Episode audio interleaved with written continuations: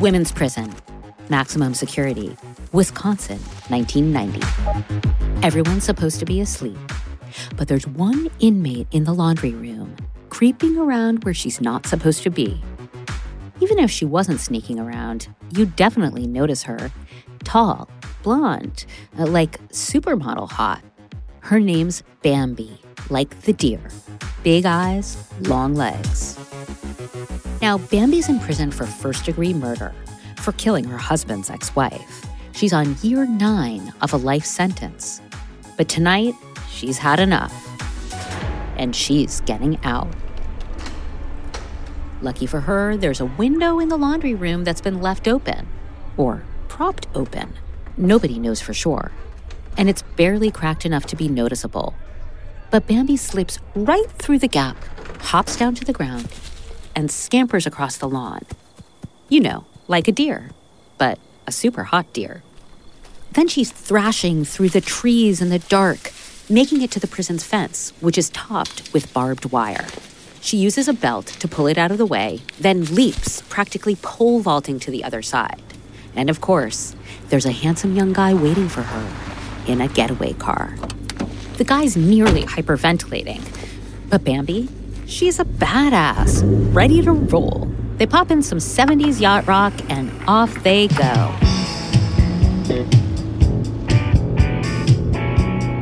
Our fugitive wastes no time, driving all night through Minnesota to reach the Canadian border, which is highly guarded.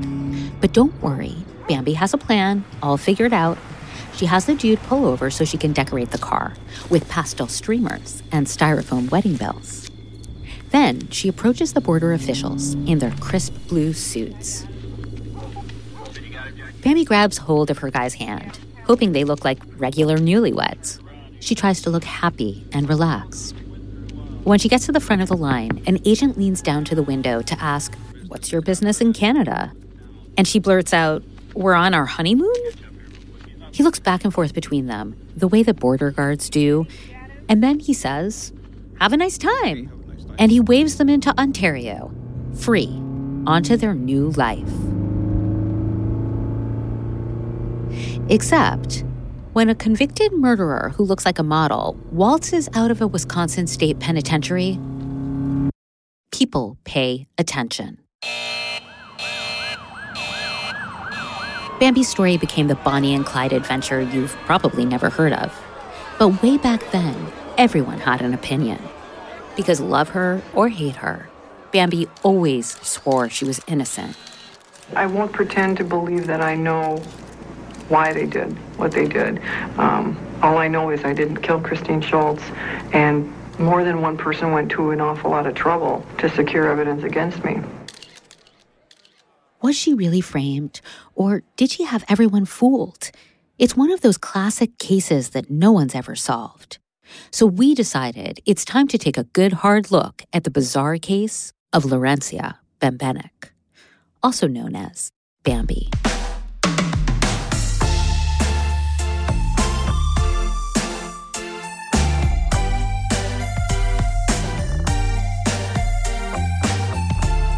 This is Run Bambi Run, an Apple original podcast produced by Campside Media. Episode 1. It's a story that sounds almost like a pulp novel. A sexy, provocative blonde convicted of murdering her husband's ex wife. I'm Vanessa, Vanessa Grigoriadis. I'm a writer for some of the country's top magazines, from the New York Times Magazine to Elle.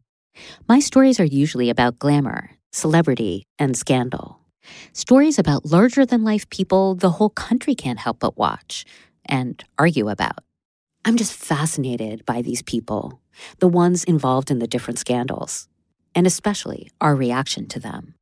It's like we take all of our deepest held beliefs and we project them onto these people we don't even know. Beliefs about sexuality, about feminism, about policing and criminal justice. All these complicated issues that we still can't agree on, even 40 years after Bambi made headlines. That's the stuff we're really thinking about when we get obsessed with people like Bambi and the murder she went to jail for. So let me give you the big picture. Here's the official version of the events that would become so important to her story. One night in Milwaukee in 1981, Bambi breaks into the home of a woman named Christine Schultz. As you've heard, she's Bambi's husband's ex wife. Stay with me here. There's some kind of struggle, and Christine is partially tied up, begging for her life. Then, at some point, Bambi shoots her in the back and leaves her to die face down in her own bed. All this while Christine's two little boys are cowering, horrified, in the next room. It's awful stuff. She said, She's dead. And I said, Oh my God, what happened? Car accident? She said, No, she was murdered. It just seemed impossible.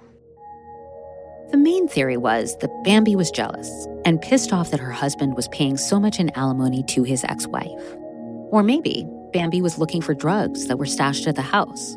It was a robbery gone wrong, and she just happened to kill Christine by mistake. There were many, many theories. And right away, 1980s newsrooms started pumping them out. They were well aware that gorgeous women and grisly murders are both good for business, especially when the woman has a dime store nickname, tailor made for the tabloids Bambi. This is a case of cold blooded murder. The most glamorous murder case of the decade. She was profiled in everything from Vanity Fair to People magazine. A woman said to be a kind of sorceress who can get men to help her do anything she wants. This story has all the elements of a good movie, and people are willing to watch. It was a media storm with so much hype and noise and smoke that a lot of the nuance got lost. Like, it didn't matter that there was an eyewitness who said Bambi didn't do it. It didn't matter that the crime scene was riddled with fuck ups. What mattered was Bambi was a woman, a woman who had pissed off some very powerful men. They controlled the narrative about the murder and who she really was. She never stood a chance. So, at just 23 years old, just a kid really, she was sentenced to life in prison. That could have been the end of her story.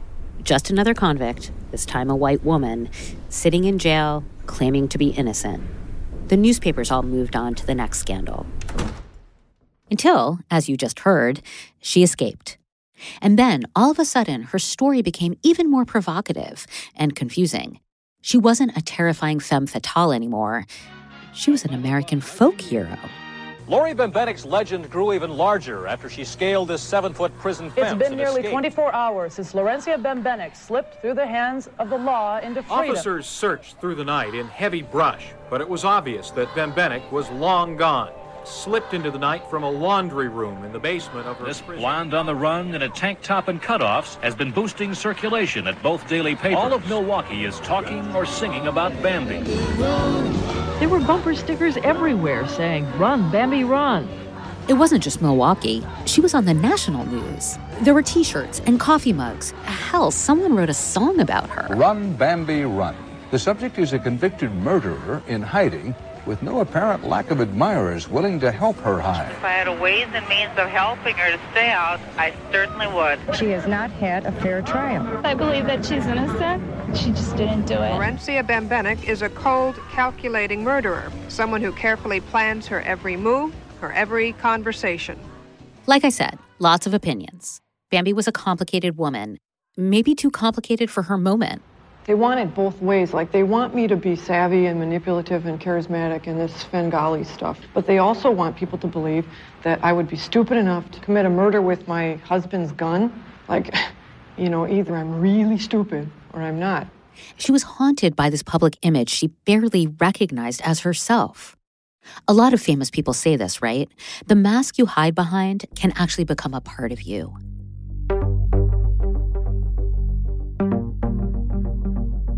As I said, Bambi's real name was Laurencia Bembenek. To her friends and family, she was Lori.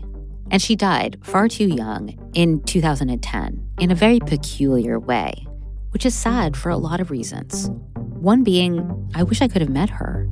It seems like she was a pretty interesting person. And of course, I also have a million questions I'd like to ask her. I want to know the real story. But even though I can't speak with Lori Bembenek or Christine Schultz, the victim, or half the people involved in the story who died with their secrets, I was lucky enough to find the next best thing. Another smart, opinionated woman who knew Lori as well as anyone, Kris Radish, Lori's biographer, and her friend. So I went to see her. I rented a car and pulled up to Kris's house on a quiet cul de sac. She has a welcome mat that you may or may not have seen before. It says, must have wine to enter. I didn't have any, but I took my chances. Hi! Hi! Hi! Oh my God, how you doing? I'm all right. Yeah, come in. Kris Radish will be our guide through the series. We had spoken on the phone, but never met before in person. Right away, she's a character. She's got acres of long, white blonde, curly hair, uh, sort of like Mariah Carey in a Christmas video. And on her wrists, she's got these silver bracelets, like stacked the whole way up. She believes they give women good energy. This house is huge. Oh, I know it's ridiculous. So here's where the magic happens. This is where I create new books. Kris Radish has written 16 books, and a lot of them have names like Dancing Naked at the Edge of Dawn and The Year of Unnecessary Lies. It's the kind of stuff that Barnes & Noble would file under chick lit. But Kris doesn't call it that. That's my thing. I always say my genre is called Broads Who Have Been There. uh, female friendship, to me, it's like the lining of my soul. One of my books is called Hearts on a String, and I remember writing that and thinking about how really there is this invisible string that connects all women. I know that sounds a little trite, but that's really how I feel. this invisible string that connects women. Kris would hold that string especially tightly with Laurencia Bembenek. They met in the late 1980s when Kris Radish was a journalist living in Wisconsin, Oconomowoc, Wisconsin. I was married then to a man, and I had uh, come off this career that I just absolutely loved as a working journalist. I gave that up to, to be a, a full time mom and a part time writer. It was very hard. It, I felt like I was grieving, and I was pregnant with my second child. And I would have two little kids to take care of, which of course, ended up to be the greatest joy of my life. But I wanted to write another magazine story before I gave birth. And so she started looking around for that story. It took a while. I was probably five months pregnant. I can't remember. It's all a horrible blur of fat tissue around my middle. I was doing some work for Wisconsin Women magazine at the time. So I asked the editor, I said, Is there a, an assignment for me? And she said, I've got three options for you, Kris. Here you go. And I was like all excited, you know, what could it be? So the first one she mentioned was to go to Racine County. It's some bar out in the middle of nowhere where this woman with very large breasts, I think her name was Tarzana where she was famous for crushing beer cans in between her breasts. I said, "What's the second choice?" She goes, "Well, you've always mentioned how you wanted to do, you know, spend 48 hours with someone who's a working prostitute." I'm like, "Oh, okay, I'm thinking of this how, you know, how long it would take me to find somebody and I was just getting bigger by the minute with the baby." And then the last one she offered me was to do a story about this woman who had been in prison whose name was Laurencia Bembenek and I was like, tell me about her. So she just gave a little background. She's really beautiful. She was convicted of killing her husband's ex wife. People think she's innocent. Some people think she's guilty. So I said, okay, I'll take that assignment, give the other two to somebody else. That assignment would open the door to the biggest, most complicated investigation of Kris Radish's life. Three decades later, her garage is still packed with evidence of it. So out here, is where I keep some of my writing files in this freezing cold garage right next to the kingdom of crap, um, as we like to call it. So there are these gray plastic boxes, like the kind you buy at Target, and they're stacked really neatly in the garage up to the ceiling. She pulls one down from the top of the heap. So here is my Bembenek box. This is I have not looked at this in a long oh time. Let's see what Oh my oh, lord. God, what Jesus. do we have here? Stories about the murder, book proposal, the original testimony from the courtroom. I feel like I'm traveling back in time here. Yeah. Here's some letters from Lori, mailroom, Taycheedah Correctional Institute, just tons of letters. Um, Most of the box was letters. So many letters. So much of this relationship between the journalist and the woman in jail it happened through the mail. This must be the first letter. It's a beautiful little card. Hi, Ms. Radish. I got your letter and I wanted you to know that I appreciate your interest, but the timing is unfortunate. The general consensus is that I'll have to wait a while before agreeing to an interview. I hope that's okay with you. Sincerely, Lori. It's formal, it's polite, but that's just because it's their first exchange. Pretty soon, Lori was showing more of herself to Kris, complaining to her about the jail, describing it like it's just a really bad hotel. My cell is 14 by 6. It has a sink, desk, chair, and a hook on the wall for clothes. We laugh at the three institutional colors that the walls are painted. You've got a choice of kitty litter beige, post mortem taupe, or pond scum green. In October 1989, you start to see a little bit of what she was like before she went to prison, what she cared about. And Lori's already got a nickname for Kris. Hi, Lois Lane. And then there's a smiley face. I would love to go to that pro choice workshop. There are so many conferences and workshops that I miss. Just, you know, some of the stuff, it was very poignant. I, I saved almost every letter. Here's another uh, little thing she sent you. Oh, yeah. Okay. Some of her notes just feel like the text you get from that one friend who's constantly bombarding the group chat. Oh, my Lord in heaven. It looks like she may have drawn this. What is that? This is the. I, I remember when she sent me this. It's a picture of like a man who's naked from the waist up, draped in bullets, looking like he wants to eat somebody for breakfast. And on the top, she wrote, Do not date him. This one has some beautiful artwork on the back. Here's this is some stuff from the manuscript. She draws little faces on the pa- pieces of paper, and yeah, it's definitely the essence of her. She started a newspaper in prison when she was there called Inmate Output. We got phones installed because of a complaint she filed. She was a, a prison activist, is what she was. Lori's taking college classes. She's writing poems for a feminist zine. It's like if she wasn't in jail, she'd be blogging for Jezebel, which makes sense. I mean, she did seem to be a bit ahead of her time. To find out how she got that way, I had to go back further, past Kris Radish, way back to Lori's childhood. I wanted to hear what she was like growing up on the south side of Milwaukee, in a Polish neighborhood made up of tidy houses, churches, and a bar on every corner. As someone said to me, Milwaukee's the type of town where the waiter wears a tuxedo and the CEO wears a t shirt. It's folksy and friendly, not fancy. So I tracked down this one friend that comes up a lot in Lori's letters her best friend, Joanne from grade school. Being a very Catholic neighborhood, there was a lot of large families. The cops that walked our beat called it incubator row. Not incubator like startups. This was the 60s. Incubators like the families had so many babies, the houses were big incubators. All of them except for Lori's. Her sisters were older, and her house, unlike the houses of her friends, was weirdly quiet. Their living room furniture had plastic on it. I know these are a joke, but her parents really did have plastic on their furniture. Our furniture was really beat up. We had five kids jumping on it, you know. Um, one of the first times I was there and I touched the furniture, and Lori goes, Come out of there.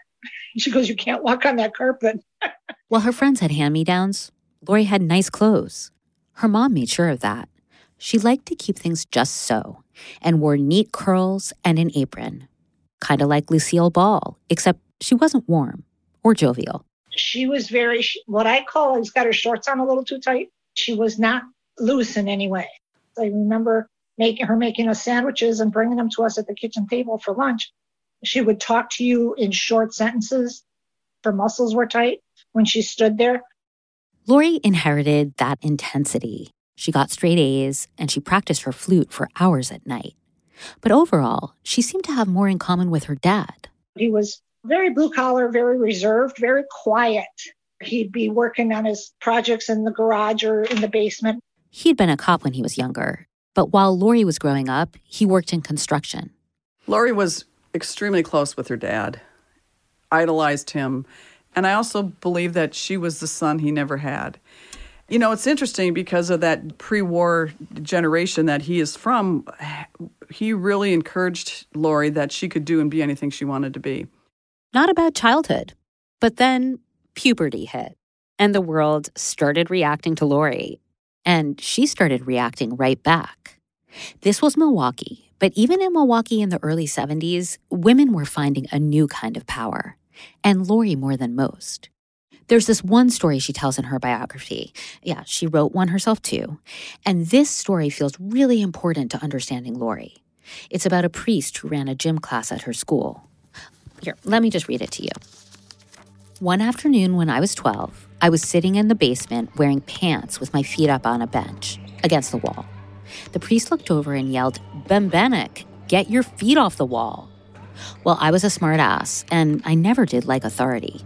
I lifted my feet in the air, but I didn't move them. Technically, they weren't on the wall anymore. The priest turned around and lost his temper altogether, and in front of all these little kids, he hollered, God damn it, Ben Bembenek. I told you to get your fucking feet off the wall. You look like a slut. I looked at him. I didn't even know what a slut was. I knew, however, that whatever a slut was, it was really bad, and I wasn't that. He started coming after me, and I heard my girlfriends yelling, Run, Lori! There was a tunnel between the church and the school building, and I took off on my spindly legs and I ran through that tunnel. I went and told my mom what happened, but the priest was never punished. I don't want to say anything against my parents because I love them, but they were brought up not to make waves, to leave things alone and clean it up, not to make things worse. If that had been my kid, I would have run right to the Milwaukee Journal and to the first lawyer I could find, and I would have taken that creep to court so fast. That anger Lori Bembenek felt towards the priest that she couldn't quite find a name for, she would take it into her teenage years. Her whole life, in fact, she hated the idea of standing down to a bully. She had a thing about authority. And how do kids rebel when they're from quiet neighborhoods in the Midwest? They party. And in Milwaukee, especially, they drink. You would sip out of your parents' cup when you were young. It wasn't just accepted into your home, it was expected. Milwaukee is the beer city. Lori's grade school friend Joanne has this memory that encapsulates the 70s rebel teen that Lori was becoming. It's at a Pink Floyd show, of course. Her and I went to a Pink Floyd concert, and we were sitting on the pitcher's mound, and it was a hot, hot, hot summer day. And, uh, you know, of course, a lot of beer and alcohol involved, and we're smoking pot, and they had a big pig and it went from one end of the stadium to the other. Pink Floyd sang about pigs, the people who are at the top of the social order. They sometimes had a big blimp of a pig floating around. And as it came back down, it was right on top of us and it exploded because it was helium. And I remember looking at her and going, oh my God, did that just happen? And we were really drunk and stoned. Now, it may be jarring to hear someone who sounds like your grandmother talking about the Dubitch, but you know, this was the 70s. It was a different time. Still, Lori wasn't satisfied with the status quo. After graduating high school, she wanted to test herself. She wanted to make big, bold choices. But it was a depressed time in America, economically speaking.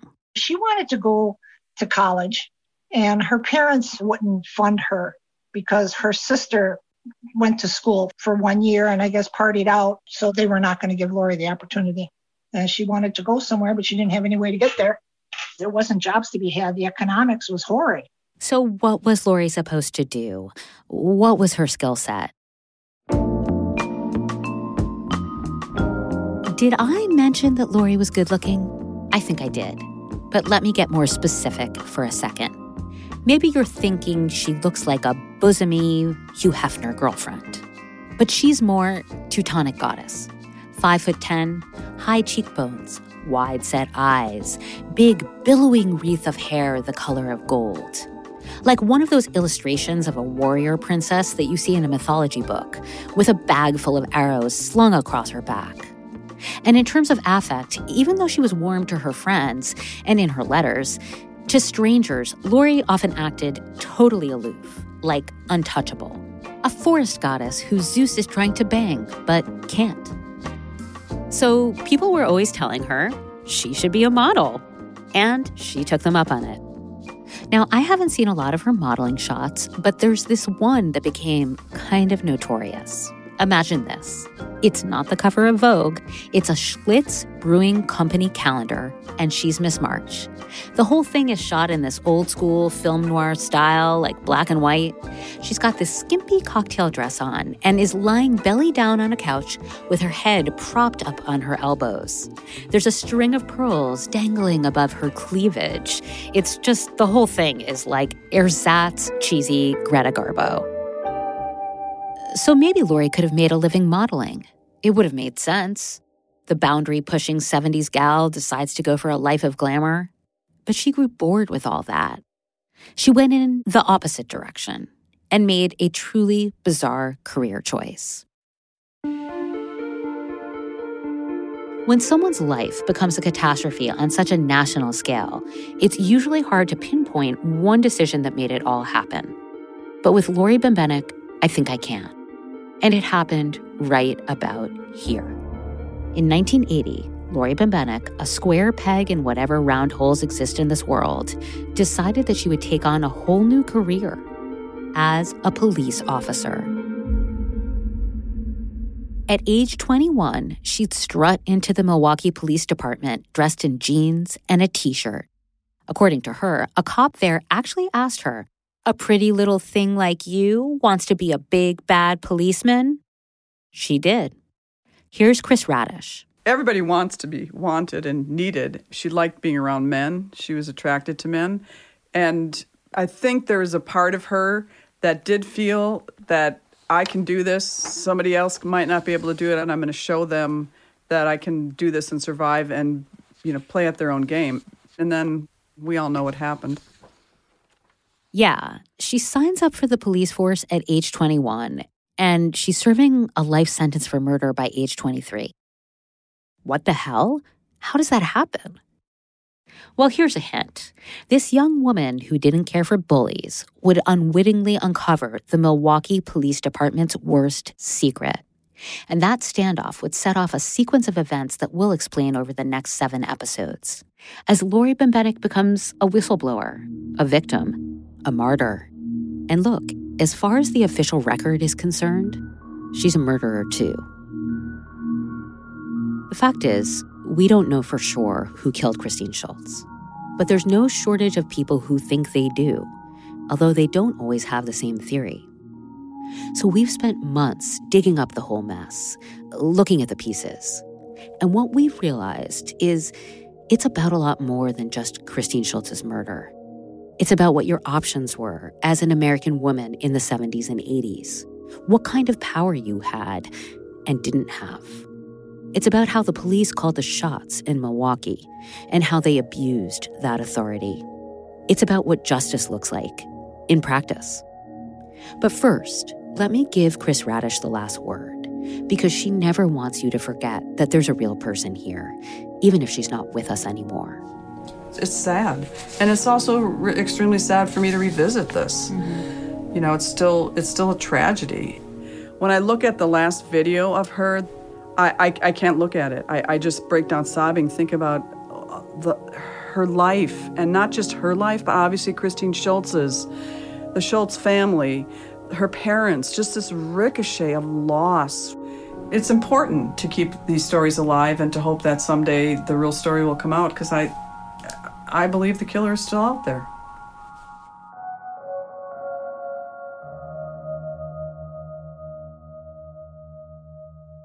Coming up on Run Bambi Run, all this and much more. All the obsession was with the convicted killer. I mean, the evidence I think was there that she did it. This investigation looks really, really funky. With my dying breath, I'm going to protest my innocence. If you're innocent, you don't run. Whoa. The secret investigation into her prosecution revealed serious mistakes in the case. Mentioning her was like the black eye on the department. Later to be replaced by mentioning Jeffrey Dahmer. She said, if the DA told me I had to drop on my knees and give him a blowjob in the courtroom, I would have done it. Holy moly, what have I got myself into? they made such a big deal out of her having worked as a Playboy bunny. That beauty was a gift as well as a target. That was part of her downfall. All these other officers have selective convenient memory loss. We've learned that some important blood samples from the Christine Schultz murder case still exist. This is just incredible. That gun didn't cause the murder. Whatever she did know, she would take to her grave. This case is not important to me. It's important to everyone.